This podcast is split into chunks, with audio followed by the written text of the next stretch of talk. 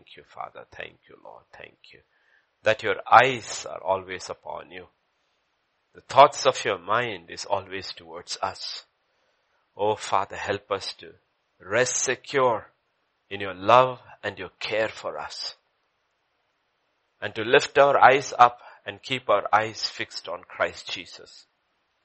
To think thoughts that are above. So that we will know your plan and your purpose for us. And walk in those plans, oh Lord.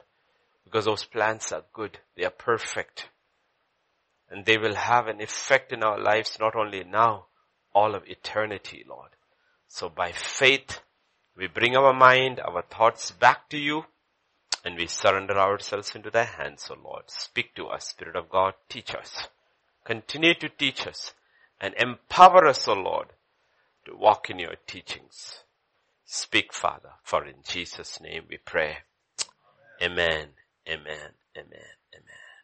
We'll go back to the gospel, the simplicity of the gospel, and remember the God who called us, the God who blessed us, the God who empowers us, in Luke 19 and verse 13 also says, occupy till he comes. So we don't know when he is coming, but we know he is coming. We know he will definitely, definitely come. And we've been looking at why the Spirit is given to teach us, to guide us, to comfort us, to empower us, and also to occupy in His name. So Luke 19:13 says he called his ten servants, ten. Okay, his number. Servants. And he gave them what they needed to occupy. He will not tell us to occupy without empowering us to occupy, without gifting us to occupy, without telling us what we need to occupy. And we saw past few days, we saw how we occupy in praise, how we occupy in prayer, Today we will look at another parable of his because Jesus is the master of parables. So we will turn to Matthew 21 and we'll read from 28 to 32.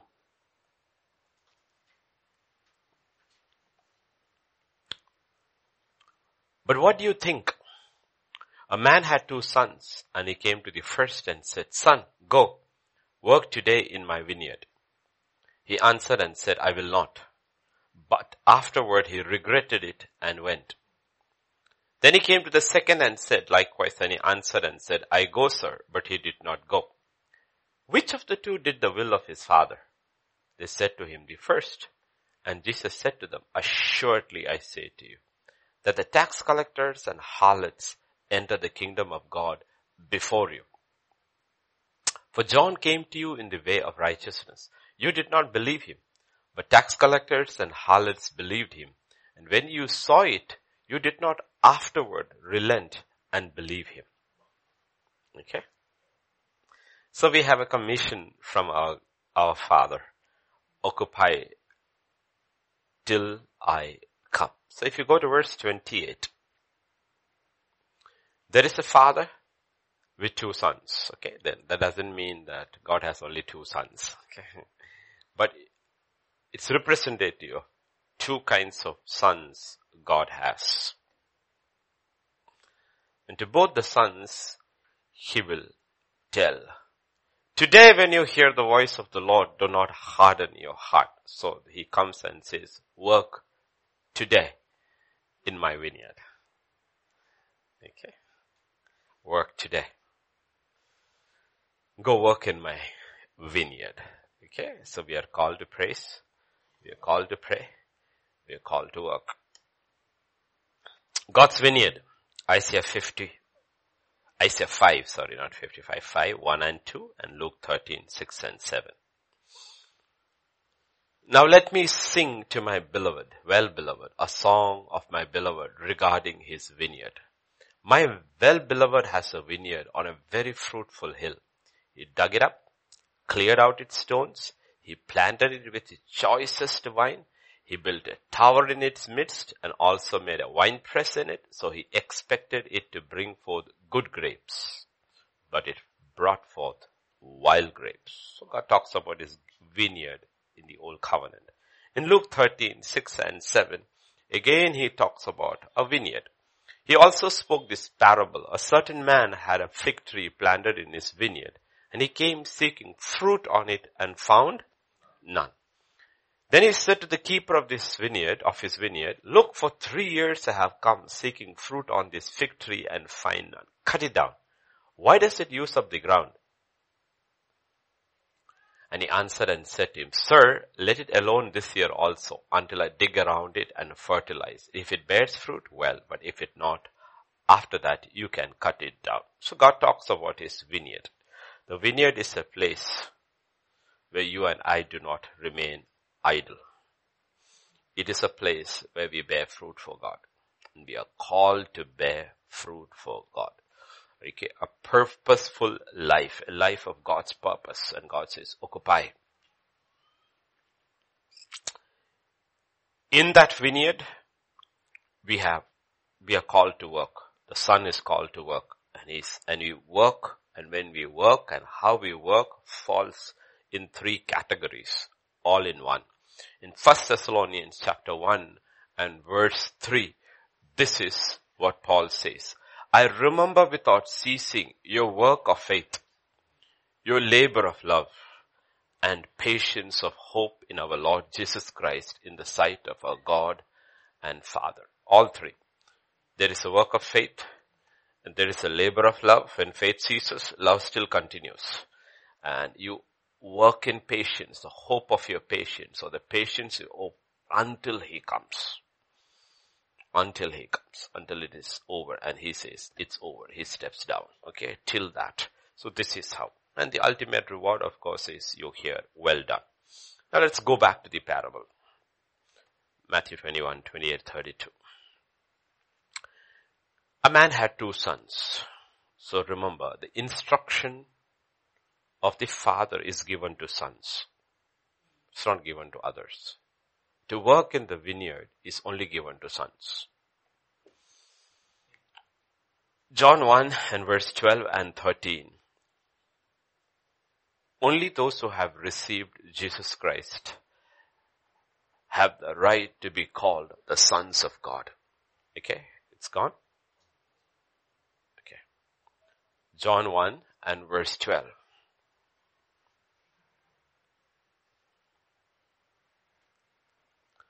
Yeah, it's small font, okay? But as many as received him, to them he gave the right to become the children of God, to those who believe in his name. Actually 112 is enough, okay? So please remember, we are not called to work first. We are not called to work first. We are called first to become sons first. Okay? Everybody who works is not a son. But everyone who is a son is called to work. Work does not make you a son. Just because we may have a worldwide famous ministry that does not make us a son. Okay, does not make a son. But every son is works. Okay. And every son, before he works, is also told something in Acts chapter 1 and verse 8. It's told something. You shall receive power when the Holy Spirit has come upon you. Okay, you need power. You're not just called to work. Your work also should be a witness. Okay? Because everybody works, but everybody's work is not the witness of the life of God. Life of God. We are not just called to work. Our work is different. When Jesus worked, Jesus said, I and my father are at work from the beginning and I'm still working. But his entire work was a witness of his father's life. Okay, entire work was a witness of his father's life. So God says, you are my son and you need my power, power of my Holy Spirit. And he says, please remember, I send only sons to work. I only call my sons and I tell my sons to work. In Acts chapter 19 verses 13 to 16, you see seven guys who were not sons trying to do the work of the sons. What happens when you try to do the work of the sons? Some of the itinerant Jewish exorcists took upon themselves to call the name of the Lord Jesus over those who had evil spirits, say, we exorcise you, you by Jesus whom Paul preaches. Also, there were seven sons of Sceva, a chief Jewish priest who did so. And the evil spirit answered and said, Jesus I know, Paul I know, but who are you? Meaning the evil spirits knows who are sons and who are not sons. And the man in whom the evil spirit was leaped upon them, overpowered them, prevailed against them, so they fled out of the house naked and wounded. Okay? So God says, before you step into my vineyard, when you step into my vineyard, remember you're gonna face powers of darkness. That's why the first thing he says, receive power. The second thing he says, you shall cast out demons in my name. Okay, one of the first sign because the new covenant ministry is entirely different from the old covenant ministry. The new covenant ministry, because the kingdom of God has come. Remember he says, if you see the demons being cast out, remember it is the finger of God, the kingdom of God has come. Okay, the new covenant New covenant ministry is completely different from the old covenant ministry. The new covenant ministry is we are establishing the kingdom of God. That's our prayer. Thy will be done, thy kingdom come. And you cannot, because the new covenant ministry is a spiritual battle. That's why he says, no, the kingdom of God advances with violence. That violence is not seen on flesh and blood. It is seen by the deliverance of the flesh and blood from powers of darkness. Powers of darkness flesh and blood is being continuously delivered from oppression, from the powers of darkness. And Jesus inaugurated it. You will see John did not. Even the greatest in the old covenant and he has his incredible ministry of preparing the way for Jesus Christ couldn't do that because that's not part of his ministry. He only could prepare the way for Jesus Christ. But when Jesus steps and his disciples steps forward, you will see the work in the vineyard is a war, a battle against powers of darkness. And that is only for sons. Sons who are born again of the Spirit and sons who are empowered by the Spirit. So there is an entire set of people within the kingdom of God who are sons, born of the Spirit, but they will stay out of it. Because they don't believe in the second part of it, the empowering of the Holy Spirit. They don't believe. They believe it as a doctrine, but in practicality, in reality, they don't. So they don't get into this casting out demons at all. So that's half a, half a ministry. It is like calling Lazarus out of the grave and leaving him bound in grave clothes. Is he alive? Yes. Is he walking? Stumbling around. Okay. So you have seven sons of Sceva who are not sons, who do not have the power, who tries to work in the father's vineyard and knocks them out. Okay? So it is sonship that makes you part of God's family. And sons are sent out. Okay? Sons are sent out. In Luke 21 verse 29, he comes to the first son. And his um, Oh, sorry, not Luke. Matthew. He talked to the first one and he said, he answered and said, I will not. But he, afterward he regretted it and he went. Now we are now given no reason why he said no. Could be a thousand different reasons. Because a lot of sons are like that there in the kingdom of God.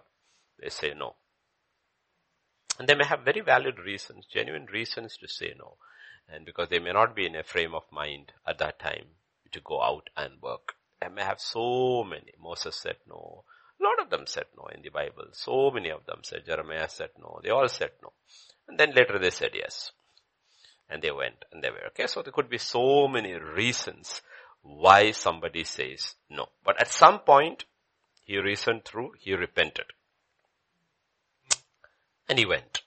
In verse 30, you will see the next person, he came to the second and said, likewise. And he answered and said, I go, sir, but he did not go. So he's very polite. Very polite. Okay, very polite, very humble outward. Yes, sir. But he did not go. so the kingdom of God among sons, there are two kinds of people. They're called the talkers and the doers. Okay. And the uh, talkers are like Obama. Smooth talkers. But what did you do in eight years? For your own community, you want to talk about your race? Nothing. Then there are doers like Trump. They are uh, like, no. You ask him, any, will you wear a mask? No. Okay. Will you do this? No. He will do, ultimately he will change his mind and do it. But if you look at what he has done, he's done a lot. Done a lot. Okay. He's a doer. Okay. Just an example. Okay. It's not politics, just an example.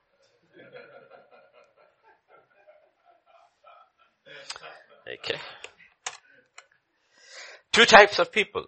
Now we are not talking now about people outside the kingdom. We are talking about people within the body of Christ. Two types of people. And then in verse 31, Jesus asks an important question. That's what is important. Which of the two did the will of his father? The will of the father. Do. He didn't say, listen. He said, which of the two did the will of the Father?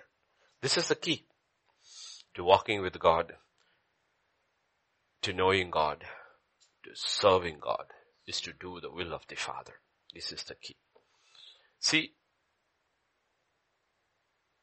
it's not what we say, ultimately. It is what we do. And there is something which is called over there, the will of the Father. And then there is the will of the person. The first one when he was asked, he made a choice with his will. He said no. Then sometime later he changed his will and he went and did it. The second one said yes. Maybe he said, he meant yes when he said yes. But sometime later, you don't know what happened, he changed his mind. And he did not do what he said yes to.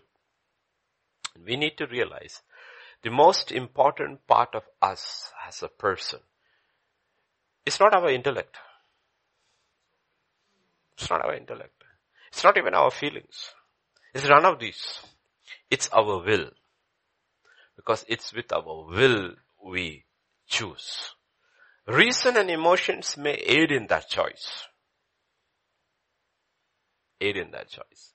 But even then the reason and the emotions are not what is important. What is important is the will of the Father. It's a will. And lots of sons struggle with the will of the Father. In John 7 and verse 17, Jesus made a statement, probably one of the most important statements he makes to a son. If anyone wills to do his will, okay, okay, first I have to will to do his will. Okay, that's the first thing. I have to will to do my will. That's why we say every morning when you get up, first thing, thy name, thy kingdom, thy will. Okay? Start with that commitment. Keep saying it. Doesn't matter. Keep saying, keep saying, keep bending your knee. Take a knee to the will of God. Take a knee. Keep doing it and you will realize it's. Because you see, we will not know what is the life of God or the life of Christ unless we bend our will to His will. Okay. Even for his own son. You see, our pattern is not even John the Baptist. Our pattern is not anybody in the old covenant, though we learn from all of them, their walk of faith we learn. But our pattern is always Jesus Christ. He's the firstborn. He's the eldest. We look at the eldest brother and we follow his pattern. Even in his pattern, it was the same thing. Hebrews chapter 5, sorry, 10 verse 5 and 7. 5 to 7 rather. Therefore when he came into the world, he said, sacrifice and offering you did not desire. A body you have prepared for me. In burnt offerings and sacrifices for sin you had no pleasure. Then I said, then I said, behold I have come. Okay? To do your will. And in the volume of the book it is written of me. He said, Father, first thing he says is, I will do your will. Okay? He did not come knowing the whole word. Please don't ever think that way. When he was born, he knew the entire word. Now the word became flesh and dwelt among us. He emptied himself of everything. But the first decision he makes before he steps from that realm into our realm is, behold, I come to do your will. After that, the father opened up the will for him. Day by day, year by year. It's progressive. knowing the will of God is progressive. It's not that he revealed everything to him. All the nitty gritties from the beginning he gave him. He said no. no. Because I'm, I can do that to you, but then if I do that to you, then I have to do that to all my children. And they are not like you. If I were to show, show them all their path, they will all run away. They'll all run away. So I'm going to show it to them the way I do it with you. But the first step is that he will to do the will of the Father. And the sad part is there are so many sons who haven't come anywhere near there. They will say, I will, and they don't do it. Or they say, I will, and then in between there is a long gap before they change their mind. And this is the key. People don't realize this is the key. That's what I said. The gospel is very simple. don't make it very, very complex. It's not very, very complex. Okay? Because the problem is, if we haven't bent our knee to the will of God, we may think we understand doctrine and the doctrine we understand is not, maybe not even the doctrine of Christ. God says it's one fundamental thing to understand the doctrine of Christ. To understand the doctrine of Christ is to bend your will to His will. Otherwise you do not know. In Matthew 7 verses 21 to 23, Jesus makes this statement. Not everyone who says to me, Lord, Lord, shall enter the kingdom of heaven, but he who does the will of my Father in heaven. The second guy was very, very polite. Yes, sir. But he didn't do it. So he says there are a lot of people who will say, Lord, Lord. Lord, Lord, Lordship itself means I am here to do your will. And many will say to me in that day, Lord, Lord, have you not prophesied in your name, cast out demons in your name, done many wonders in your name? Then I will declare to them, I never knew you. Depart from me who practice lawlessness. So what is he talking about? How can you do the works of God without doing the will of God? Strange, right? Everything they're doing are the works of God. Satan's kingdom is not divided. You cannot cast out demons other than without the name of Jesus Christ. The occult people don't cast out demons. They put one demon to put the other demon down. That's what they do. And you feel relief. It's like giving Tylenol or paracetamol for pain for cancer. You feel good. Pain is gone. Disease hasn't gone at all. You're still dying inside. Okay. So he says how it's possible. You know it's possible. To do the works of God. Works of God. Not the work of God. The work of God is what He decided for you to do even before the foundation of the world was. But you can do the works of God. Anybody can do the works of God in the name of Jesus Christ. Any son can do it. That does not mean you fulfill the will of God. And that's what he is talking. He says, he says, I do not know you. The will of God has many parts, many, many parts. And he says, your workers, uh, he says, I never knew you. Depart from me who practice lawlessness. Again, it's a contradiction. How can you not know them? And yet know they practice lawlessness. Okay. If he knows they practice lawlessness, that means he knows them. Okay? He knows them. So remember the context in which Jesus was speaking the earlier parable. Matthew 21 verses 31 and 32. If you look at the context, specific context when he's talking about, he's talking about what you call salvation. Which of the two did the will of the Father? They said to him the first. Assuredly I say to you, the tax collectors and the harlots enter the kingdom of God before you. And then he brings John there. For John came to you in the way of righteousness. You did not believe him. But the tax collectors and harlots believed him, and when you saw it, you did not afterward relent or repent and believe in him. The question is, he's talking about salvation. So what is the will of God concerning salvation? Second Peter chapter 3 verse 9 is the will of God concerning salvation. The Lord is not slack concerning his promise as some count slackness, but is long suffering toward us, not willing that any should perish, but all should come to repentance. This is the will of God concerning that nobody should perish. That's God's desire. Nobody should do it. Everybody should come to salvation.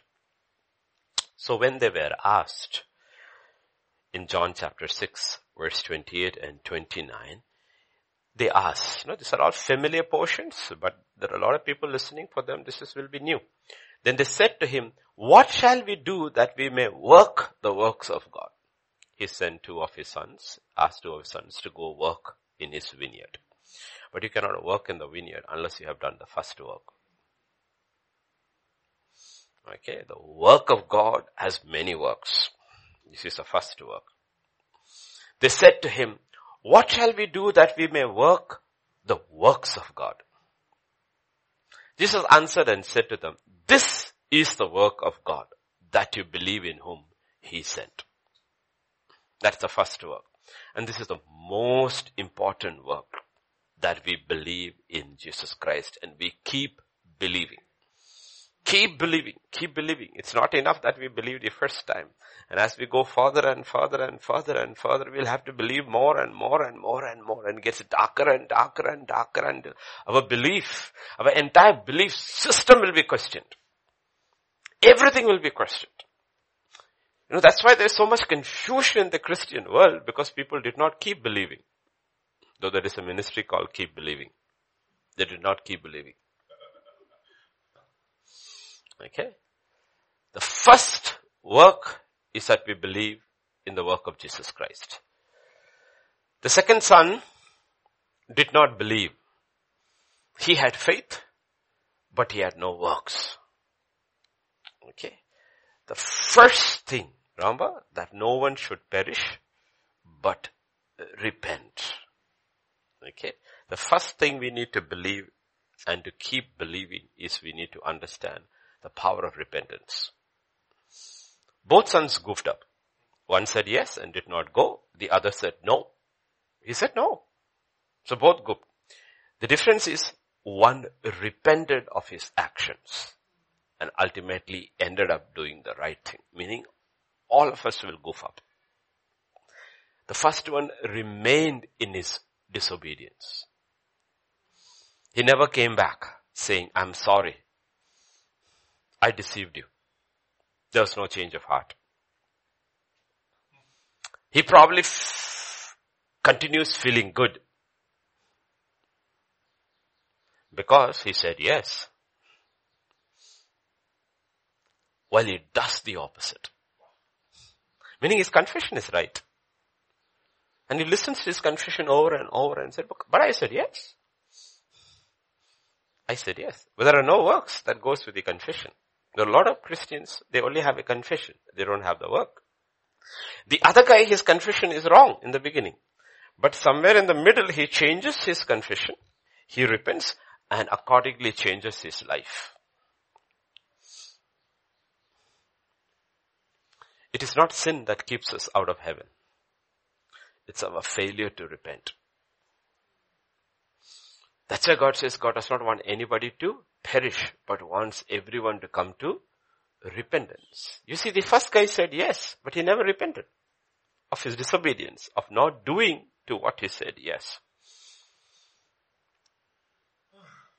And the father wants to send us to the vineyard.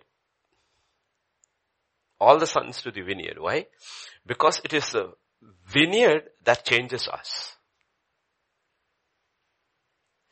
It's a vineyard that changes us. You cannot have change without working in the Father's vineyard. It is the very vineyard that will prove our sonship. It's a very vineyard. That's why after three years he comes. And he says there's no fruit. Why is there no fruit? He does not go anywhere outside the vineyard to check for fruit. He did not go to any nation on the world and says, I don't see fruit. He only came to Israel. Because Israel was a son. It's a son. You are a son. And the proof of the sonship is the fruit. It's a fruit of sonship. He says, you have to occupy. That's why there is work involved. Please remember, there is work involved. That's why the fifth book in the new covenant is not called the words of the apostles, the hopes of the apostles, the plans and the aspirations of the apostles, or the intentions of the apostles. It is called the acts of the apostles. Okay. Hopes are good. Plans are good. Words are good. Aspirations and intentions are good. But acts have to follow it up. Because ultimately everybody will be judged by the will of God. Our works and the will of God. Did it tally? And like I said, knowing the will of God is progressive. You don't know it in one day. Even Jesus had to discover it as he obeyed and walked by faith. And that's where we goof up. We goof up in those things. We goof up. Is why I said, the simplicity of the gospel. Simplicity, like now today is 13. 13 plus 11 is 23. 23 plus 60 is 73. Sorry, uh, 83. So we've been preaching non-stop for 83 days. And all the senior people who have been listening for 83 days have got so much of doctrine.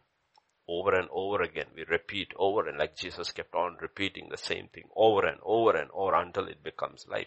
We have received so much. But the question is not how much we have heard, how much we have believed. And how much we have believed is represented into how much has it become practice, life, work. Let's look at a simple gospel to explain this further. A simple incident in Jesus' life. Luke chapter 1. We looked at it earlier also. Chapter 4 verses 1 onwards. Jesus being, oh, not Luke. One second. It's where he goes fishing, not fishing, with uh, five, yeah. Not Luke. Luke four, come to Luke five. Yeah, Luke five, not four. As it was, so it was, as the multitude pressed about him to hear the word of God. Okay? The whole multitude is pressing against him to hear the word of God. That he stood by the lake of Gennesaret. So he didn't want them to push him into the sea. Okay, everybody is excited, eager to hear the word of God. And he saw two boats standing by the lake. There are two boats standing by the lake. But the fishermen had gone from them and were washing their nets. There are two boats. And verse 3, there's a crowd. There are two boats. And then verse 3, he got into one of the boats, which was Simon's. I don't know whether he knew or not. I don't know whether it is written Simon. I don't know. But the Holy Spirit supernaturally is leading him into a boat. What do you know? It was boat. And asked him to put out a little from the land. And he sat down and taught the multitudes from the boat. Got into the boat. And he only asked one thing. Push the boat a little. It's a very simple thing. Imagine this is the boat. He gets into the boat and Simon must have turned around and looked and he must have known. Okay, yeah, just assuming how it would be. Okay, looked at this like, know, if I open a car door, there are five people standing over there. One looks down, I know that's his car, right? Simon must have looked at him and he must have said, Okay? Okay, we have not, we know, we know in John, Simon, Peter, all, that, but we don't know the whole detail about it, okay, that he knew Simon, but he does not know it's Simon's boat. Okay, all that, okay? So he calls Simon and says, push it a little. And Simon doesn't realize the call of God rests upon a little thing like pushing a boat in the water. Such a small thing. Such a small thing. And we will not even, we will not even notice it when we read it. And sometimes we don't realize incredible and big things of God in our life. The call of God is connected with a small thing like push it. Push it. That's all said to Simon. How such a small thing it is and how so easy it is to neglect it. And then we keep saying, Lord, I've been praying, I've been fasting, but you never answer my prayer, Lord. I want to do the will of God. God said, I told you to push that boat, right? Push. Push that button. Push that button. A little thing. We don't realize, no? Every time I come over here, I tried it many times, then I realized it's not going to work, okay? Because I have this incredible habit of, I hate things which are not straight. It's not straight, it's a little crooked. Like, you know, and if I see anything in my house out of place, I'll always go and straighten it out.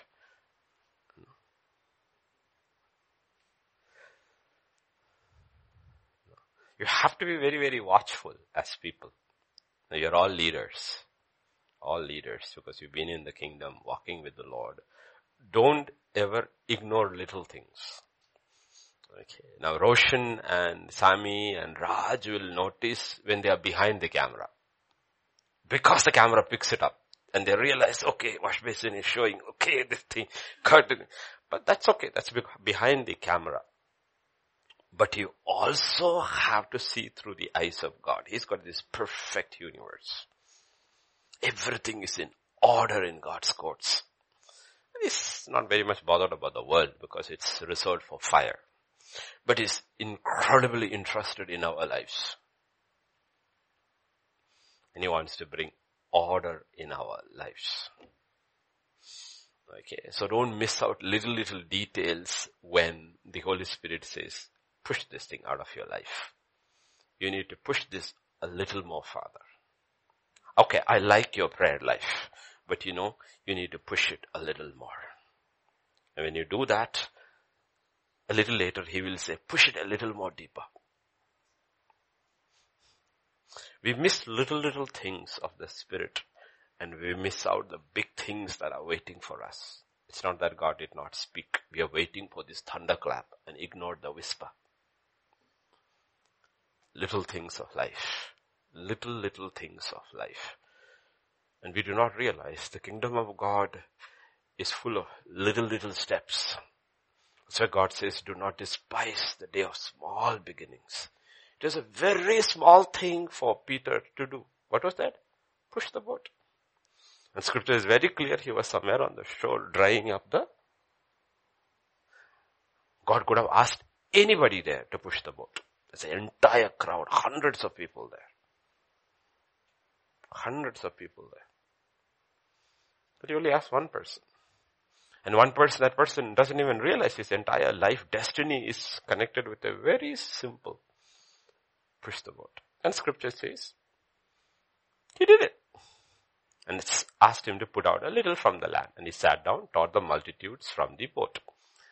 When he had stopped speaking, Second instruction, very small. Okay, now this is very personal. Now he's going to take him much farther. First push has got nothing to do with Peter. It's got to do with Jesus. It's got nothing to do with Peter. Push the boat a little. What has got that to do with Peter? Nothing. It's got to do with Jesus. Just crowd is too many. Move a little. So I have a platform. From there I will sit and I will preach. The second one is got to do with Peter. The first thing God tells you may have nothing to do with you. It may be entirely with God.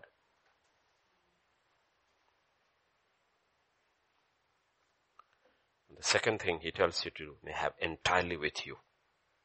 But because the first thing has nothing to do with us, we ignore it.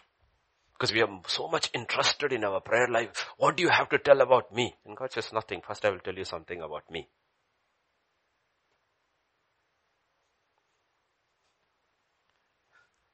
Remember the sons of Zadok in Ezekiel? When the sons of Zadok who have remained faithful, when they come to me, first see that they don't wear anything that is woolen, that causes them to sweat. Only linen clothes, meaning don't come with all your worries and all your problems and all before me. First come to me, meet my need. Then I will meet your need. You know, a lot of people go through entire life as sons and daughters of God, never fulfilling God's destiny because, do they pray? Of course they pray. They come and cry out all their problems before God.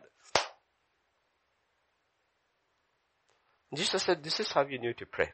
Our Father who art in heaven, hallowed be thy name. Your name. Your kingdom. Your will. Ajka roti. My bread also, please. And then immediately reverts back to his Father, forgive us. Lead me not into temptation. Deliver me from evil. And he suddenly realized the whole prayer is one connected with his need Second one, small line connected with my material need. And the second thing is, Lord, keep me in this road so that I continue to hear from you and continue to fulfill your purpose. For that, I need to keep forgiving. I need to keep escaping temptation. I see that I don't mess up with evil so that I can continue and I can say, thine is the kingdom, the power and the glory. Suddenly the prayer is completely different. Completely different. It's all about him and his kingdom. And we miss between step one and step two. Because step one, we are so like, years are so begging, Lord, I have a situation. I am going through this, Lord. God says, will you meet my need? Will you meet my need? And that's what he does. And as soon as he does that, Launch into the deep sea and let down your nets for a catch. He could have said, okay, now he hears something that is contrary to everything that he has learned. Verse 5, he says, Master, we have toiled all night and caught nothing. Okay, contrary to everything he has learned. He knows this is not the time to fish. He also knows he has struggled the whole night. It's contrary to everything. And he can also say like, at the end of the day, I'm the fisherman. You are incredible rabbi. Yes, got no revelation. You are the son of God and all. You're incredible teacher. I accept. And I'm, maybe you are incredible carpenter too. But here, let me say, I am the fisherman.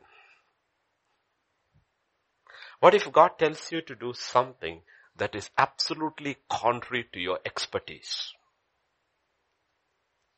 Your expertise in your field.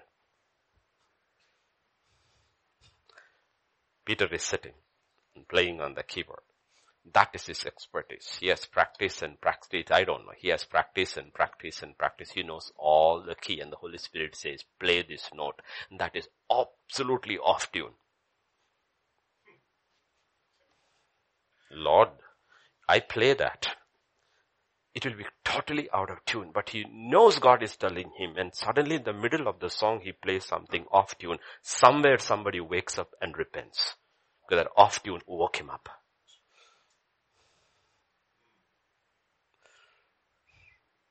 It didn't fit in with his expertise at all. That is why scripture is talking about being sensitive to the Holy Spirit. It doesn't fit in with pattern at all. Okay. Does not fit in. Because most of the things the Holy Spirit says does not fit in with our received understanding of how things work. Okay. Received. And we have a received understanding of how things work and it is good. In normal ways that is how it works.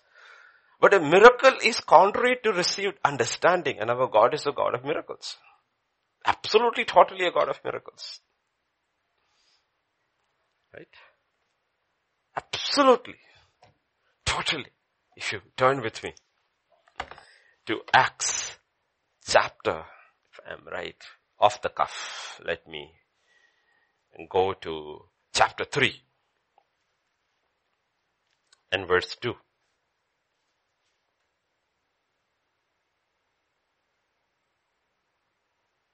Got it? Yeah. Please, sir. Okay, give me a second.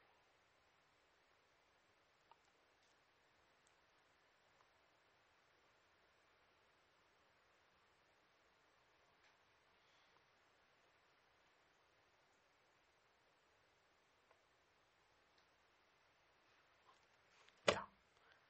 What does it say? A certain man, lame from his mother's womb, was carried, whom they laid daily at the gate of the temple, which is called beautiful. Right? Can that man be healed?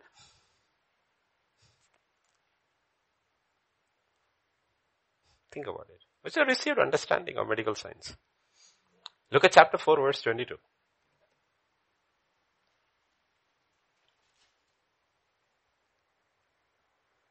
Had its trouble to the miracle. What is that? The man was over? It's not one or two years old. He was born from his mother's womb lame. How many years? 40 plus. Who will ever accept? I mean, like, you know, you look at it and says, okay, 40 saal se bhi jada. Chod do. Don't try your trick out here. The Holy Spirit is telling that's the guy today. It's not one or two years. It's not three or four years. It's 40 plus years. Okay, 40 plus years. So we have to, because we have expert, because we are well educated. GDC is an English service, so well educated. Because if you know English, you know more because otherwise it's not your mother tongue. You wouldn't know English. And if you know English, in so many ways you read more, you understand more, you listen more. But all that knowledge, does it become a block to hearing from God? That's what Peter said. Peter said, Lord, all night we labored. That's all okay. All our understanding is okay. And then he interjects it with a but. But at your word. But at your word. And everything God says, you will find it difficult in life. Everything. Usually what God says, you find it difficult because it does not fit in with normal understanding. Everything. Everything. So the second step, he obeys receives a miracle, he is able to see beyond the miracle, because we only see miracles. We don't see beyond the purpose of the miracle. So if you go to verse 8, you know, let's read from, yeah. When Simon Peter, okay, when they had done this, they caught a great number of fish and the net was breaking. They signaled to their partners in the other boat to come and help them. So they came and filled both the boats so that they began to sink. So net starts to tear, boat starts to sink, should be the happiest day of your life because you have a supernatural encounter with God. Remember, Gospel according to John calls every miracle a sign. Okay. And behind the sign is this signifier. And Simon Peter saw it and fell down at Jesus' knees saying, depart from me, for I am a sinful man. Okay. It's written. Simon saw it. I like, I like, I like Dr. Luke and all these writers of the gospel because they are hearing so well, so well. Because I would write Simon saw, Peter saw it and he fell down at Jesus' feet.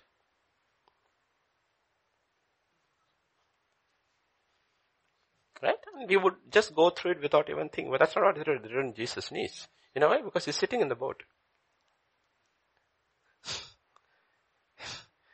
Have you ever sat in a boat where that thing is so low? You sit like this and actually you can't fall at somebody's feet. You can only fall at somebody's knees. That's how you know the Bible is absolutely authentic. There's no chair in that boat. Fishermen don't have high places in these boats and all. They have a little plank kind of thing over there and Jesus is sitting like this and he falls at his knees. He's sitting cross-legged. He falls at his knees. Otherwise people will, we will look at it and make it another doctrine. Oh, he did not fall at his feet. He only fall at his knees. So he has more surrender to go through. No, no, no. That's because the way it's about and the way he's sitting. And he sees beyond the sign. He sees beyond the miracle. Now people get healed, people get delivered, people get blessings, but they don't see beyond it. No? Beyond it. What does he I mean, think about it. Why does he say, depart from me for I am a sinful man? Why does he say that? When he's got the greatest catch of his life, why does he say that? He is ready for salvation because he realizes what has happened is a supernatural act of God. That everything that God does is an act of grace to unworthy people.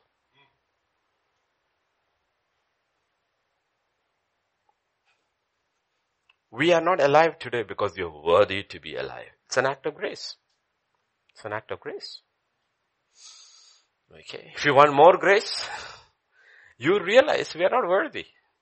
Nobody deserves anything. Nobody deserves anything. Okay. And then you will see in verse 11. So when they had brought, oh, 10 and 11, sorry. Okay, 10 and 11. So also were James and John, the sons of Zebedee, who were partners with Simon. And Jesus said to Simon, do not be afraid. From now on, you will catch men. Okay. He hears three different things from Jesus and all three are completely different. Completely different. They are not, they're so different. First thing is push the board. That's connected with Jesus. Second thing is connected with his profession. With a profession. What is that? What is he telling him? It doesn't matter how excellent you are in the field. God knows what you still don't know.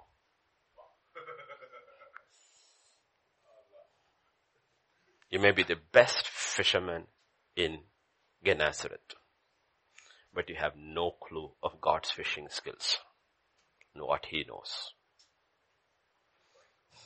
So it doesn't matter how wise and intelligent you are, always come and humble yourself before God and you will always learn something new from God. And the third thing is that the entire purpose of everything that God does in our lives, our response should be is, Lord, I'm unworthy to receive anything. It's just an act of grace. And once we understand the act of grace, we'll hear the call of God. Because God can only call unworthy people. He cannot call worthy people.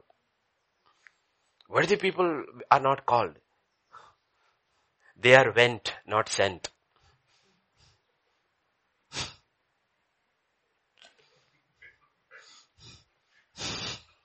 Grammatically wrong just to make it rhyme.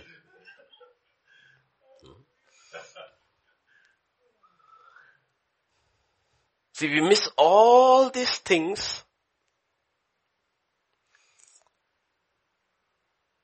And because of that, we miss the big picture. We ignore all these small, small things.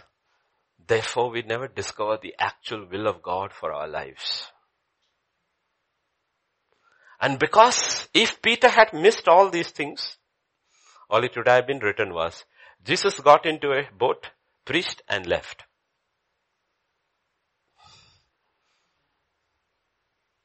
Okay. Preached and left. That's all. And the rest of the story is in there.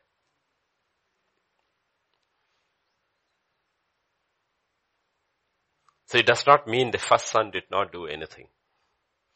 Of course not. He said, I will do, but he did not do what his father told him. So he did whatever he wanted. Whatever he wanted. Because nobody is simply sitting in their, lying in their bed and sleeping the whole day. There are some who do, but most people are busy with something else. 1 John chapter 2, 15, 16. If you're not busy with God, you're busy elsewhere. Do not love the world or the things in the world. Anyone loves the world, the love of the Father is not in him. For all that is in the world, the lust of the flesh, the lust of the eyes, the pride of the life is not in the Father, but is of the world. All that is there. But verse 17 is the key. But the world is passing away. You're so busy there. What you're busy is passing away and all your works there also will pass away. The lust of it. But he who does the will of God abides forever. Why? Because his works will follow him. Otherwise you will just end up there with nothing. Works was burned up. It's not that you heard the will of God, who does the will of God. That's why I said the vineyard is so important because something about the vineyard is that the vineyard changes us and it also causes us to fulfill God's purpose, but always with little things. And we don't sometimes even realize that little things change our life. Oft repeated examples. Genesis 37, 13.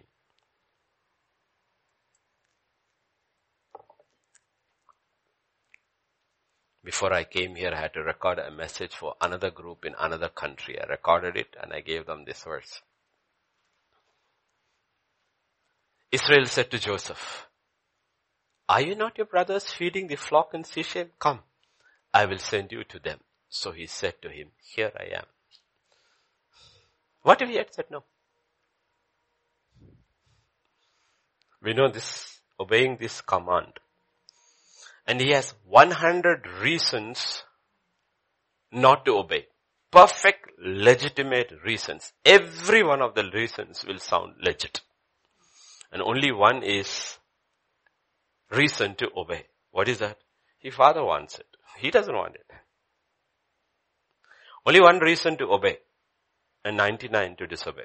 99 are his reasons connected with him. One reason connected with his father. His father wants to send him. The son and not the servants. And he's got hundreds of servants. He wants a son. It's such a small thing to say no.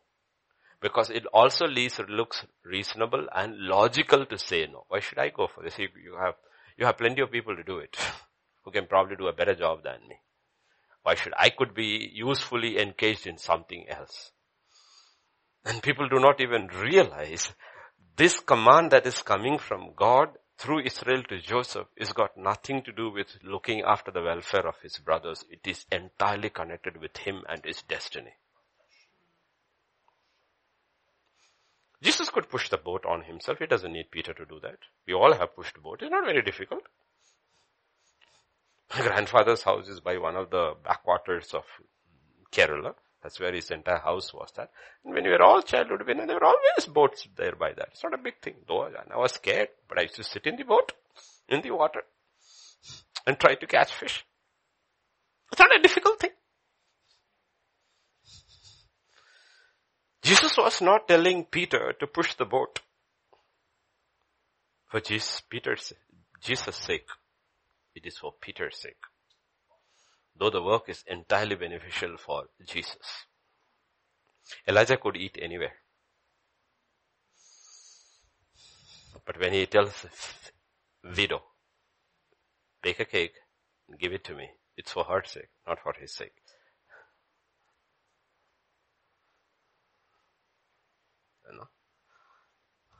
And we sometimes miss this. We make so many reasonable excuses, very reasonable reasons, and we don't do it and let somebody else do it and realize we just missed our time. And then we have to wait like the solar eclipse coming once in 30 years. We have to wait for another 4 years, 5 years, 6 years when we are ready. By the time we have messed up so badly, because we are now in the wrong place, in the wrong time, when we are supposed to be in another place fulfilling our destiny on the road to glory, we miss that completely and the sun has taken one full circle already. Again that moment comes and we are so desperate we are willing to do anything he says. Some people. Not all people. Because some people are like Jonah. They are very successful when they disobey God.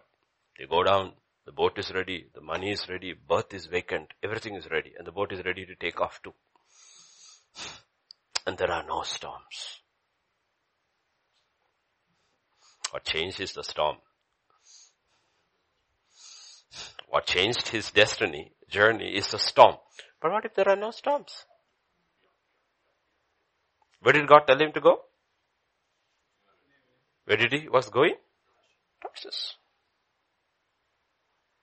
And where was Apostle Paul from? Tarsus? What if Jonah had gone to Tarsus and become very successful as a preacher? He's not going to stop preaching because he's anyway a servant of God. And suddenly you have Jonah ministries in Tarsus flourishing with a 10,000 member church of all the Jews who are in Tarsus. He doesn't even realize he's absolutely totally out of the will of God. He's not doing the works of God and he's waiting for the day of judgment. Absolutely no aware because success has blinded his eyes when he's supposed to go to Nineveh, of people he dislikes. People he doesn't want to go. Changed his life was the storm. First Samuel 17, 17 and 18. Simple, negligible, negligible thing. Jesse said to his son David, take now for your brothers an ephah of this dried grain, these ten loaves, and run to your brothers at the camp and carry these ten cheeses to the captain of their thousand and see how your brothers fare and bring back news of them. Now you are the anointed guy. You're the one who plays music for the king. I mean, you got so many chips on your shoulder if you want. you got your flock too. Okay. But you do not, we do not realize this simple command, which has got nothing to do with David. This has got to do with his father and with got to do with the brothers, got to not to do with him, is going to change his entire life. And there is something also. He obeys the command. But in that command, the father says something. What did he say in verse 17? How should you go? Run to your brothers at the camp. Right? He says, hurry. Go in haste. Rush. And sometimes you have to listen very carefully, okay? If you just uh, looks here and plays marbles and throws this thing. This is how I used to do. Every evening my father used to send me when I was small to the market to get something for him. And I would go at the river, walking down the river, okay? I go, throw a stone over there. Then I see this thing go down over there and see if I can see a fish or this thing. Then I finally reach the market. So 15 minute trip takes one and a half hours. Okay. And couple of times I'm going around like a little boy swinging the bag and what is in the bag hits a rock and it cracks. now I go there, home. What happened? No. I don't know whether I tell, told the truth or lied. I fell down or something. He says, okay, go back again and get it and come, okay?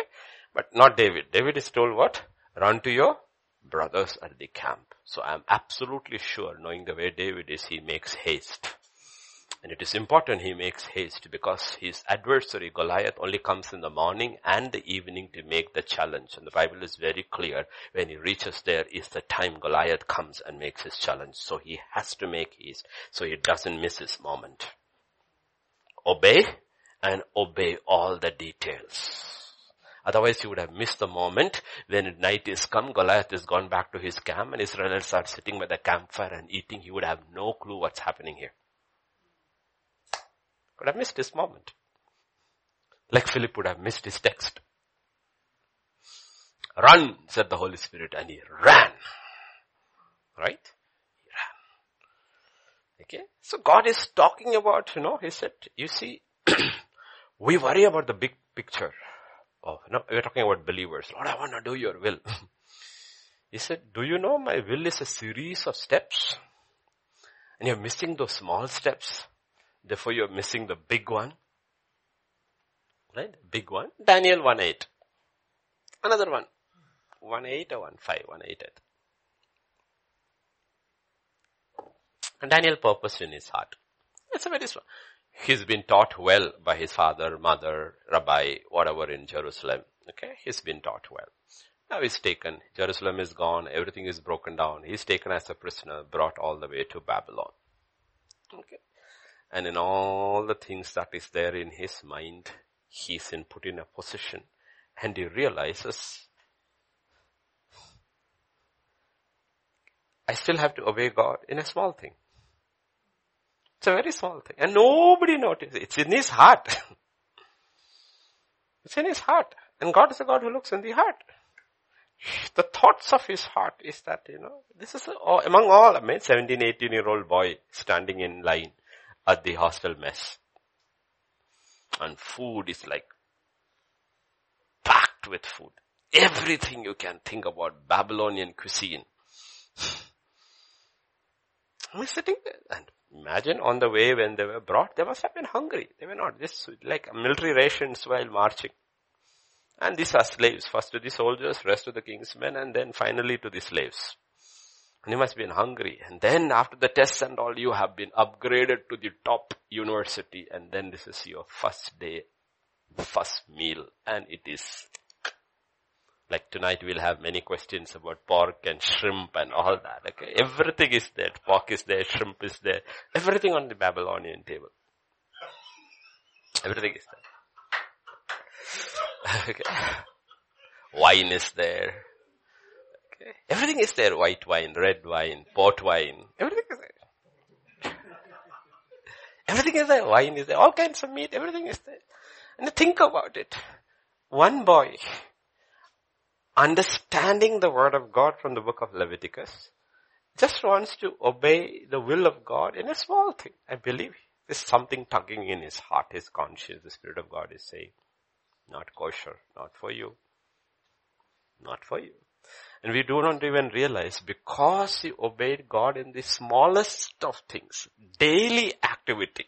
If a man eats without faith, he is condemned. He's condemned. And he has this condemnation. He's looking all around and he says, in this Babylonian table, there's only a few vegetables and boiled rice over there. Everything else is meat. Everything else is meat. It's like sometimes when you're called to uh, a Muslim brother's banquet, do you have to search for vegetables. Even there is vegetable, it is mixed with meat. No? And that's the Babylonian cuisine over there. Such a small thing, right? Such a small thing. You do not realize this small thing would change his life, life of God's people, and the history of Israel. One small, and our history too. We know Daniel, no book of Daniel. No book of Daniel, have eschatology gone?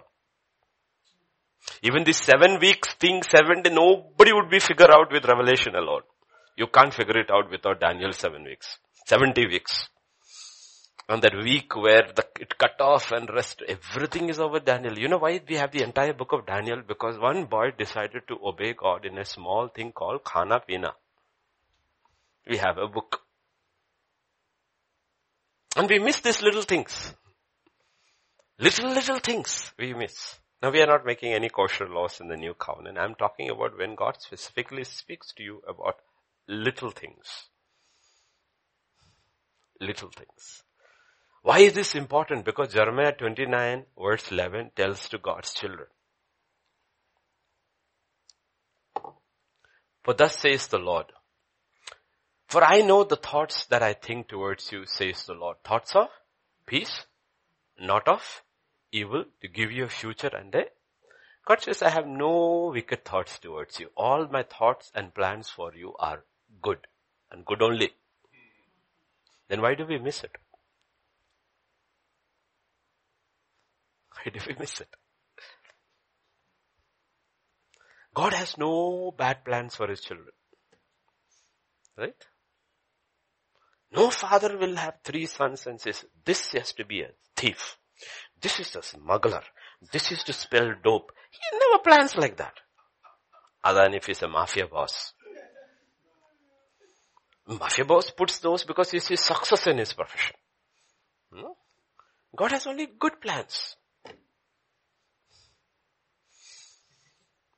Our problem is this. The good plans of God is connected to the life of God. God does not have a plan outside a life. This is the difference. In the world, we have a career which is not part of our life. You can have a life and a career which are completely different. So most people are two people. They're one in the office, one at home. Daniel is one person. He's the same person at home and same person at office. Are you getting the picture? We have what is career. To rise up in the career, people will do anything. At home, they are very sanctimonious. but God doesn't have a life like that. It's always the same. And our problem is, Second John, chapter 1, verses 7 to 9.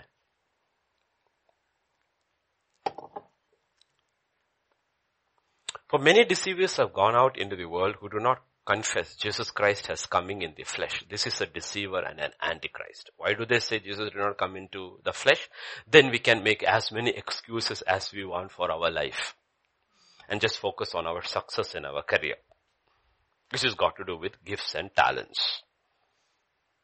Okay? Whoever transgresses and does not abide in the doctrine of Christ does not have God. So God and His doctrine are one.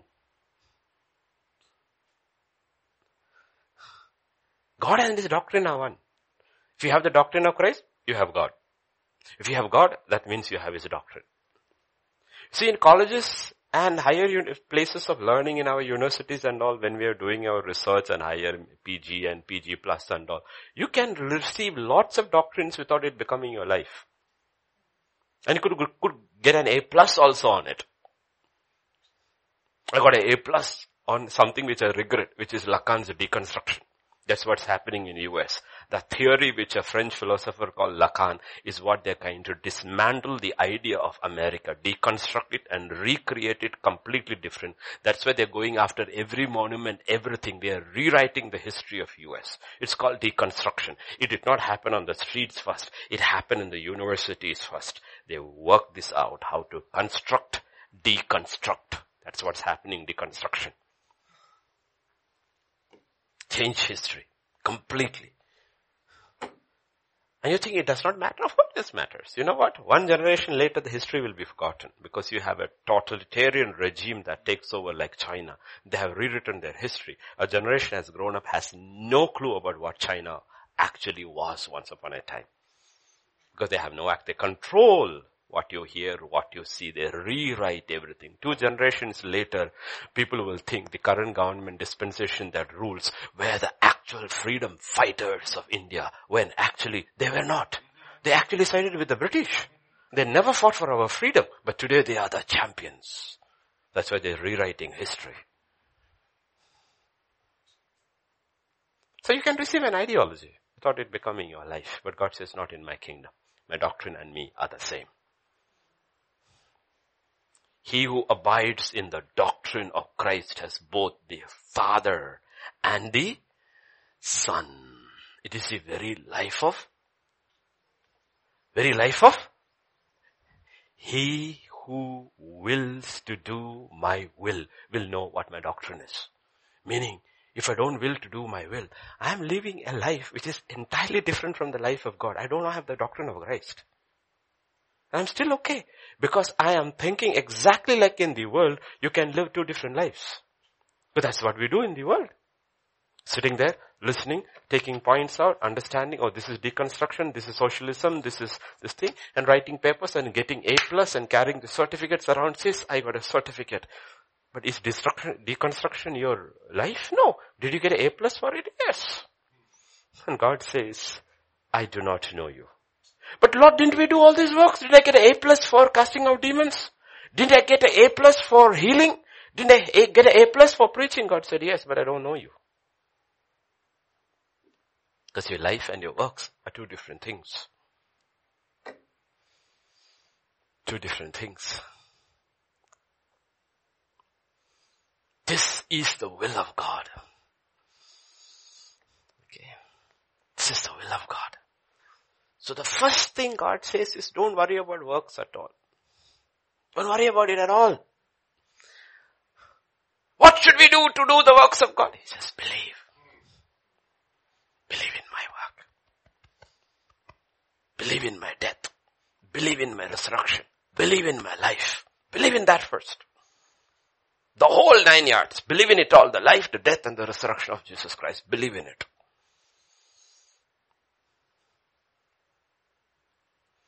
Believe. It's progressive. Yes, but believe it is progressive. That there is repentance. And there is repentance all the way. I will rethink the way I think. And I will rethink the way I work as he keeps showing me his life. And I'm willing to change. I have no issues with it, Lord. I'm willing to change all the way. Change everything all the way. Because you know what? There's only one life. It's your life. In Matthew chapter 3 verse 1 and 2, John was sent with a very simple one line message. In those days, John the Baptist came preaching in the wilderness of Judea and saying, repent for the kingdom of God is at hand. Simple. Where is only one line message he preached? If it was not the power of the Holy Spirit, he's the most boring preacher because he never changes his sermon or sermon title. Title is the same. First Sunday message, repent, the kingdom of God is here. Second Sunday, the kingdom of God is here, repent. Hmm? Third Sunday, God's kingdom is here, repent. Message never changes. Response to the message, verse 6. Right response to the message. And they were baptized by him in Jordan, confessing their sins. Not that he baptized. They confessed their sins and he baptized them. That's the right response to the message. Wrong response, 7 and 8. But when he saw many Pharisees and Sadducees coming to his baptism, he said to them, brood of vipers, who warned you to flee from the wrath to come? Why did he say that to him? Because they were refu- refuses to confess. What did he say? We have nothing to confess, but we want to be baptized. He says, brood of vipers. We don't need to repent. You know, a lot of people, they have stopped repenting. They believe they are already perfect. There's no more repentance needed in our life. And the minute you come to that doctrine, you stop growing. You're finished. You're stuck there. You're not growing anymore. And the Pharisees and all, they want to be baptized. But they don't want to repent. Because we have, why don't they want to repent? Because there's nothing for us to repent.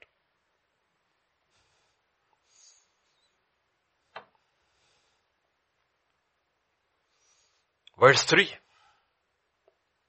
He's given the commission. For this is the way who was spoken by the prophet Isaiah saying, the voice of one crying in the wilderness, prepare the way of the Lord, make his path straight. Even he realizes he's not doing something which he cannot do. His repentance is only to prepare the way for Jesus' ministry. Now turn to Luke 21, 32.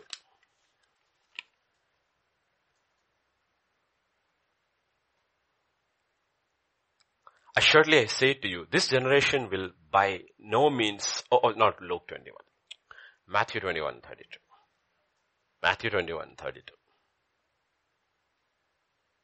John came to you in the way of righteousness. You did not believe him. But the tax collectors and harlots believed him.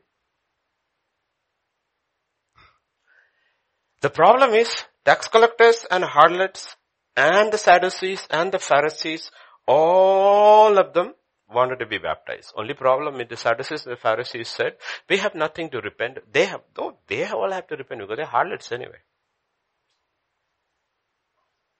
See, everybody wants, wants to enter into the kingdom of God. But everybody does not want to enter it God's way. That's the problem. Everybody wants you, you, you will never meet a man who will say, when you die, do you want to go to hell? Very rarely you will meet a person like that. Either you will say, I don't believe in heaven and hell. But if there is a heaven and a hell, I want to go to heaven. This is a problem. You did not. Yes. Here's Rama, the second son. He said no. And then he repented. And he went. Okay. The first one said, yes. Do you want to go to the kingdom of heaven? All the Pharisees said, yes. But when it came to further instructions of God, they said no. You mean we need to repent? No. We have nothing to repent of. You mean we need to believe only in the work of Jesus Christ? People today say, only in the work of Jesus Christ and all my good works are good for nothing? Yeah. I'll work out my own salvation.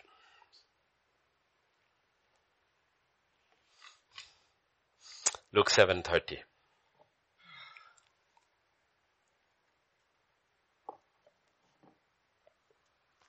And the Pharisees and the lawyers rejected the will of God for themselves, not having been baptized by Him. Why did they reject? They rejected the will of God.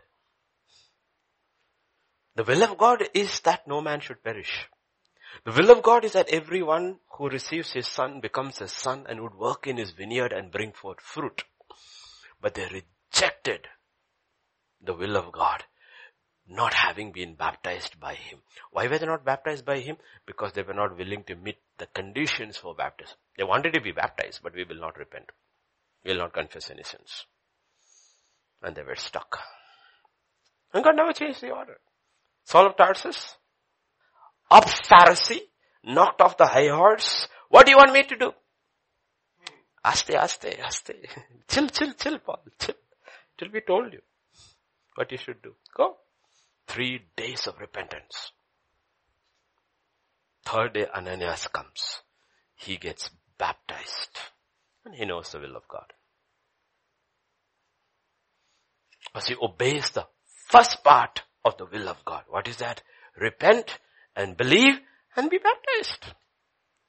A lot of people are not baptized. Yesterday I had a call from a brother from, I, I can't even remember who it is I can't remember. He says, I know him, but I don't know. I can't remember. Older person. He says, I go to this particular church. Then later, I, earlier I was in this church and there I got baptized. And then another church said I should get baptized here. I got baptized. Then I went to Israel on a tour and I got baptized in Jordan.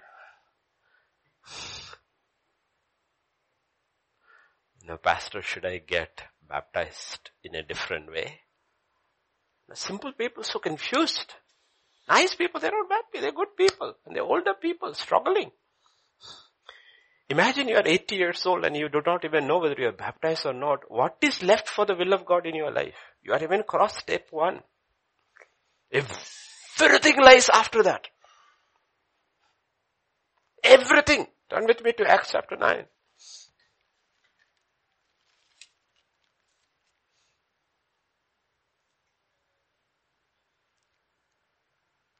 Verse 17 and 18. Ananias went his way, entered the house, laying his hands on him. He said, Brother Saul, the Lord Jesus who appeared to you on the road as you came has sent me that you may receive your sight and be filled with the Holy Spirit. Immediately there fell from his eyes something like scales. He received his sight. At once he arose and was. After that, the story of Saul of Tarsus begins. The Pharisee who said, no, repented and he gets baptized. He gets filled with the Holy Spirit and the will of God starts working out in his life. You know how simple it is? We make it so complex. We make it so, it's not so complex.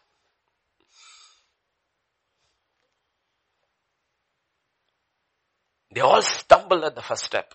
Simple thing of believing in the work of Jesus Christ alone all the days of your life. And believing in your baptism always reckon yourself dead. The tax collector, the prostitute accepted the will of God. And they got it. Mark 3, 31 to 35, step 2.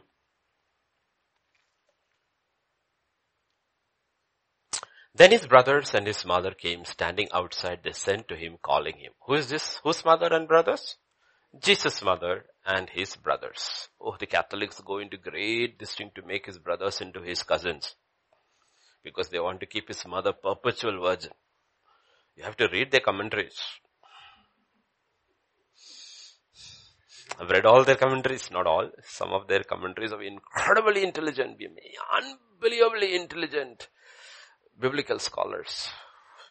And I don't mention their names because I know I have some curious cats in my church who will immediately Google and start reading then and after two years will say, I now worship Mary. they will go from the simplicity of faith. They are fantastic arguments, but when you compare it with the word of God, it falls apart. And when you don't know the word of God, you are compelled by arguments. The simplicity of the gospel. I've seen so many intelligent, smart people fall away from faith fall away from faith. Absolutely. They had simple faith. And they walked with God. Then they went to Bible college. The wrong Bible college.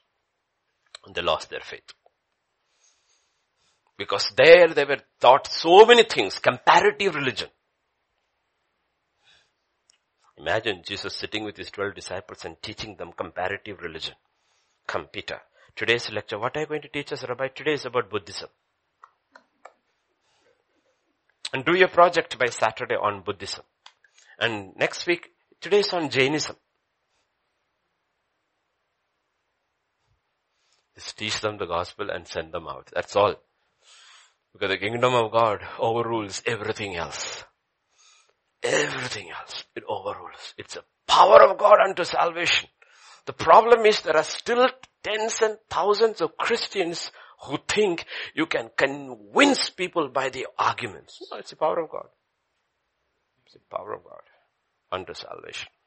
It's simplicity of the gospel. Simplicity of the gospel. Because you don't have to convince most people they are a sinner. Because everybody knows. The only thing you have to tell them that, do, are you a sinner? Yes. How do you ex- expect to get away? Know, with my good works. And I tell them, does that work in a criminal court? No. How do you expect to get away in that court? Does your good works have anything to do with the crime you did in the criminal court? No, you're charged on base of your crime. Your good works have now effect there. So what will not work here, you think it will work there with the perfect church. So what's the way out? Give me a solution. What's the way out? There's no way out. Somebody has to save me. It has to be a hand outside of me who can save me. And there is only one hand ever in human history that was stretched out like that. It was Christ. So you believed in that work of the Son of God alone. You repented. You baptized. Step two. His brothers and his mother came standing outside. They sent to him calling. They're outside. Send word inside calling him. A multitude was sitting around him and they said to him, look, your mother and your brothers are outside seeking you. But he answered them saying, who is my mother or my brothers? He looked around in a circle at those who sat about him and said, here are my mother and my brothers. For whoever does the will of God is my brother and my sister and mother. Now go back again. From where we began. And a multitude, verse 32, was sitting around him. What was he doing? Teaching. What did he say? Whoever does the will of God. So what is the will of God they were doing? They were learning. Sitting at his feet and learning. Reach step two. All those who heard his word, who believed, he baptized. And they gathered steadfastly for the doctrine of the apostles. What is the will of God? Believe, repent, believe, be baptized, and learn. Sit down and learn how the kingdom of God. Lord, is not a waste of time. No, he says that's the will of God for you. That is the will of God for you. That is the will of God for you. He says, but you have gone through these steps. Now submit your will to the learning of the kingdom of God. Right? Simple things, very simple things. We miss these things. We say, no, it's okay, the sermon is too long. They never say this is the will of God for me. Because they always already confuse the will of God with other things.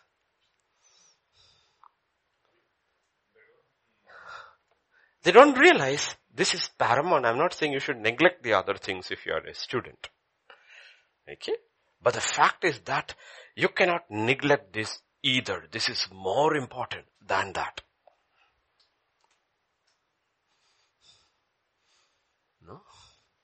That's what happened. We just, little by little by little. See, America's downfall did not happen in one day. It happened over a long period of time. One by one by one by little by little by little by little by, they replaced. A nation that was filled on the foundation of God and His Word, they're replaced with one thing and one thing and one thing and one thing and one thing. Now the anarchists wants to take over the nation and throw God out completely. They're fighting with the back against the wall. Do you think it happened in one day? No. One day. And people, Christians with crosses, you will see all of them, Christians with crosses, all marching without even realize you're getting sucked into something which you have no idea at all. Absolutely no idea at all. I will tell you. Turn with me to Genesis chapter 12. You will do not know where all this comes from and the agenda behind it. Genesis chapter 12.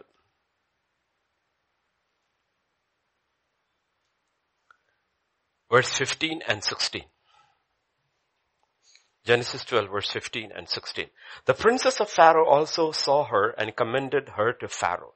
And the woman was taken to Pharaoh's house. He treated Abraham well for her sake. He had sheep, oxen, male donkeys, male and female servants, female donkeys and camels. Right? So what does that tell you? Abraham was a slave owner. You wanna change your name?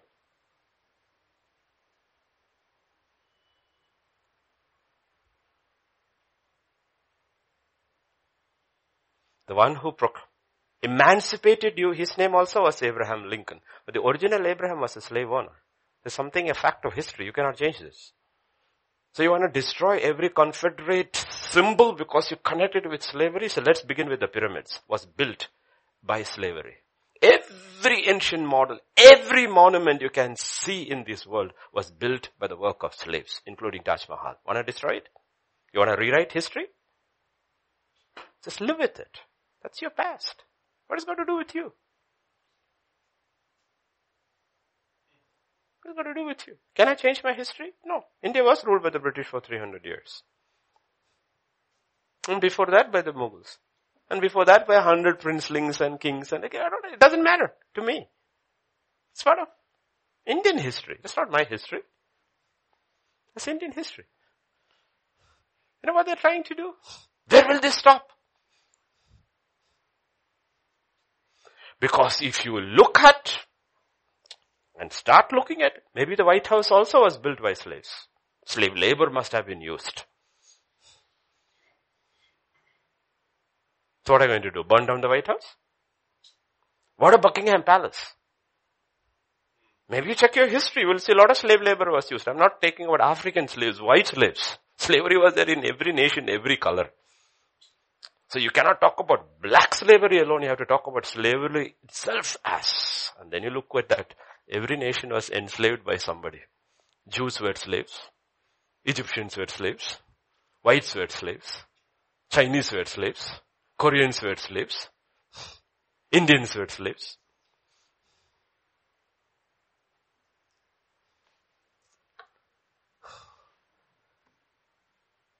So you have to look at it and it says, where will this stop? Hey, stop. Stop there. Stop there. Let's learn to live with history. At the end of the day, it's just history. It's not your life. That's not your life. At the end of the day, we are all slaves. Either a slave of sin or a slave of righteousness. We are all slaves. If you're a slave of sin, it does not matter what monument you break and how much safe spaces you create, you're still a slave. You are a slave of righteousness, it does not matter how many monuments stand. You're still free. Still free. Because I will tell you why. Why this? I know the agenda behind this. I saw this long time back through this. I saw this agenda coming. Because if you only tell part of the truth and not the whole truth, that slavery was something that was imposed upon the world by the white man, which is not true. Because the very word Slav comes from the white man. The Slavs, slave, comes from Slav. Okay. White men were also slaves through the Muslim conquest and all the, everybody, and they preferred white slaves and white women were used as sex slaves.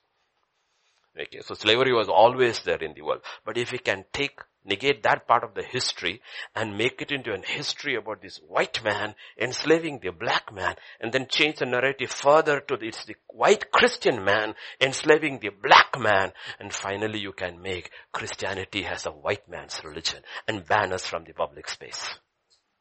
That is exactly what they will do. That's what they will do. What they will do. And then they will tell the black man, you are a Christian? Are you not ashamed? It's a white man's religion. Isn't that what they say here? So once I preached in an army camp full of colonels, everything, and I told them, you know what? Religion never came from the West.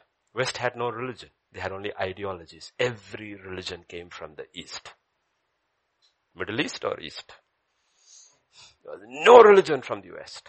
Never. Every religion came from the East. Whether it is Judaism, whether it is Christianity, whether it is Islam, whether it is Hinduism, whether it is Buddhism, whether it is Jainism, you name any religion. All religions are from the East. West has never produced a religion. Only ideologies. Be very, very careful what you subscribe to as Christians, white and black, brown, Chinese, whatever Christians you are in the world. Be very, very, because the agenda is different. The agenda is not against race. It is against Christ. The entire focus, hidden agenda behind this is against Christ. That is why there are nice people who are caught in this with a genuine cause, but the radicals behind them who use them, their agenda is anti-Christ. To take Christ out. So be very, very careful. Very, very, very careful. Otherwise we will miss the will of God. Miss the will of God. We'll miss. We'll get carried away by causes. And then one day wake up and realize the cause had nothing to do with the kingdom of God. Yes, should racial things and all be discussed and resolved? Yes. Not at gunpoint. Not what you're talking about. Not about what you're talking about. Absolutely no. And I believe, I believe more than any nation on earth, United States has fought actually for race and human freedom than any nation on earth. Any nation on earth. They really have. They really have. Okay, to break down that. Okay, they have done. Is there more to be done? Lots and more to be done. But can be only done through the church, not through any other format. Because you cannot legislate racism away. Can make, create atmosphere that is outside free. You can still be a racist inside. You cannot. Only God can do that. That's why Jesus never spoke against slavery or anything like that. None of the apostles. That if you're a slave, Remain like that. If you're a free man, remain like that. Because the main thing that matters in this generation until Jesus comes is whether you are a slave inside or not. Second coming of Jesus Christ, we'll have racial equality. Everything will be changed. And by the way, when Jesus comes a second time, we will be ruling with a scepter of. So it's not defund the police, it will defend the police. I'm sorry. 1000 years, you will see how law and order works. I'm sorry. I'm speaking from scripture. It will no longer be defend the police. It will be defend the police. Absolutely. And there will be no crooked cops either. No crooked cops because saints will be ruling. And they will not have to use cuffs or your knee on your neck to restrain you. They will have Holy Ghost power.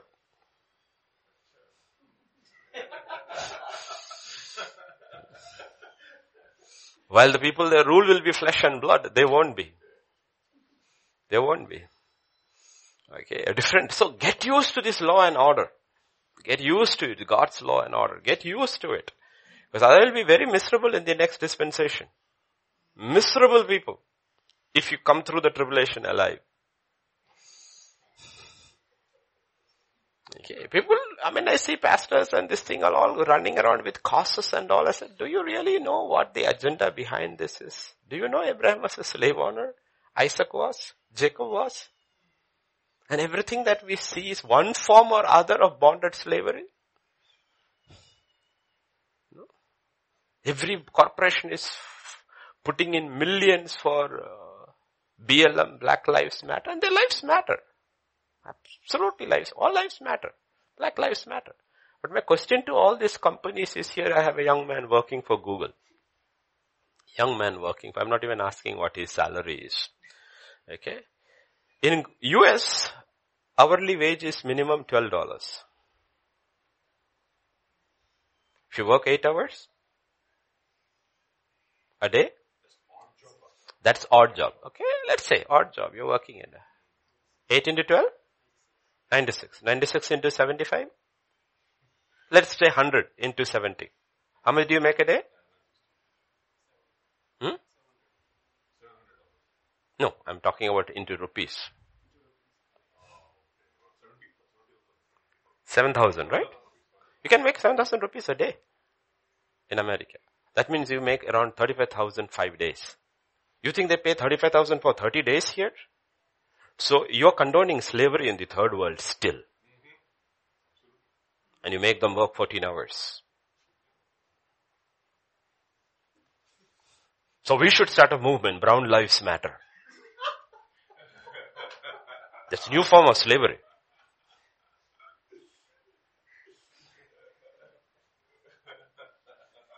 Will any of these corporations they moving out of China? Will they move back to US? No. They're moving to Philippines, Bangladesh, where you can pay even cheaper there. You want to talk about slavery? We can talk about, have a real discourse on slavery.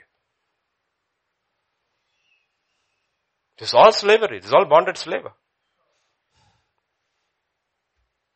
Talk about slavery because it's all about uh, equality in the workspace, right? opportunities, workspace, salaries, everything, right? But the work that is being done from here, which you're benefiting, the quality of the work is not less because you keep the quality standards the same. Right? So you're getting a quality work standard of your standard at a pittance of a salary. So you're still condoning slavery.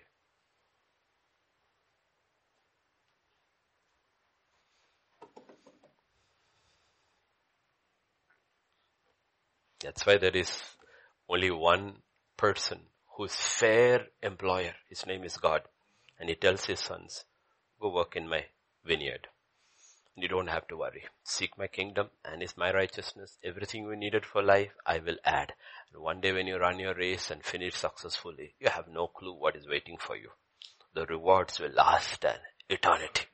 And it is not even retirement benefits. These are work benefits because you'll work even more there without a body that will never tire. Understand? God is telling the church, wake up.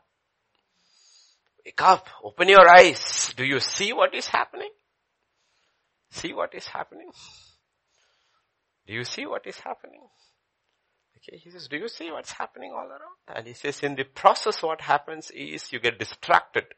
You miss the will of God you miss the will of God. We don't run after causes. That's what David says. He just turns away. They'll not get distracted by the words of all my brothers and not because there is a cause. You know what the cause? The cause is the name of my God is at stake here. His name, His kingdom is at stake.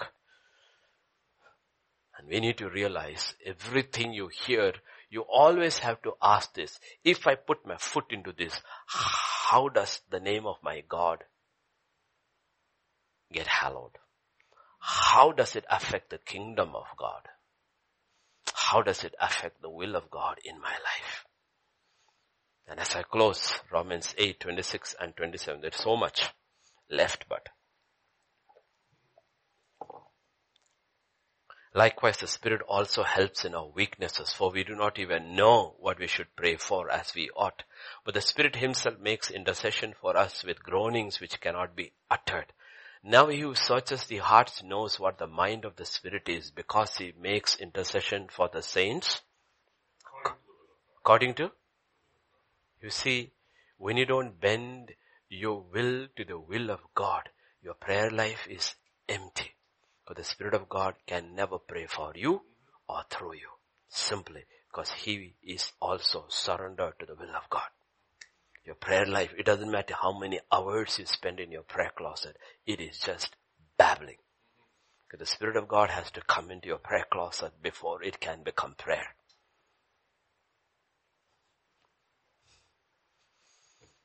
Why? The Holy Spirit only prays, makes intercession according to the will of God. Will of God.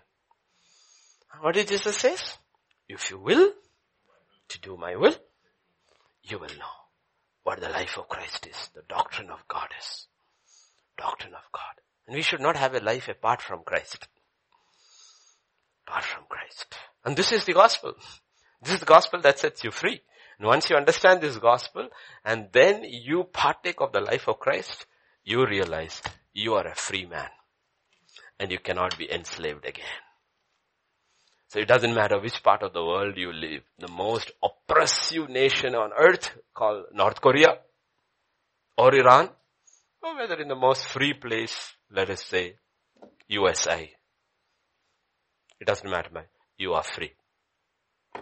For whom the Son sets free is free indeed. Your state of your life does not really matter because you are free.